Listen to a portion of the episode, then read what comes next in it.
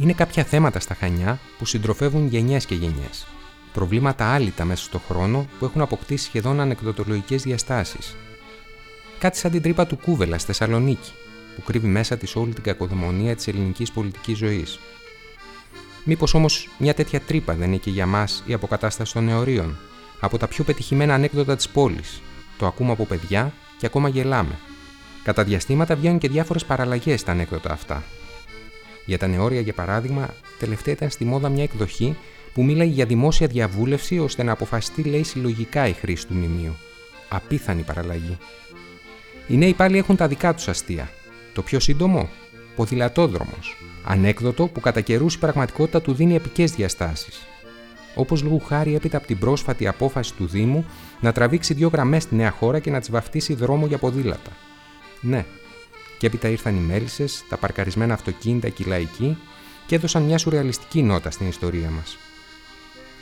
Και οι παλιότεροι όμως έχουν να διηγηθούν τις δικές τους σατυρικές ιστορίες που τις παραδίδουν ευλαβικά, χέρι με χέρι, στους νεότερους, όπως δίνει ένας αθλητής τη σκητάλη στον άλλο.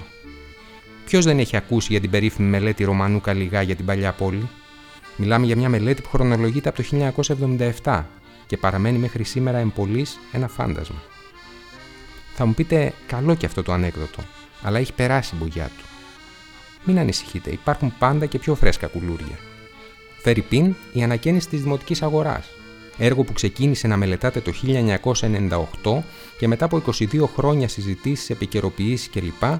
Περιμένουμε να δούμε το πότε και το πώς θα εφαρμοστεί. Α ελπίσουμε ότι το μνημείο έχει γαϊδουρινή υπομονή και θα αντέξει μέχρι να πάρθουν οι αποφάσεις. Βέβαια, εδώ που τα λέμε, όλα τα αστεία έχουν και τη σκοτεινή τους μεριά. Γιατί εκεί που αρχίζεις να γελάς, σου λέει ο άλλος ότι η αρχική μελέτη για τη δημοτική αγορά κόστησε 1,3 εκατομμύρια ευρώ και σου κόβεται η όρεξη μαχαίρι.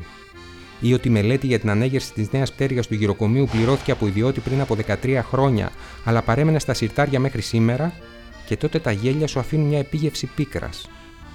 Έτσι όμως είναι πάντα οι καλές κομμωδίες και τα πετυχημένα ανέκδοτα. Έχουν μέσα τους μια δόση ματέωσης. Για ό,τι χάθηκε ή χάνεται.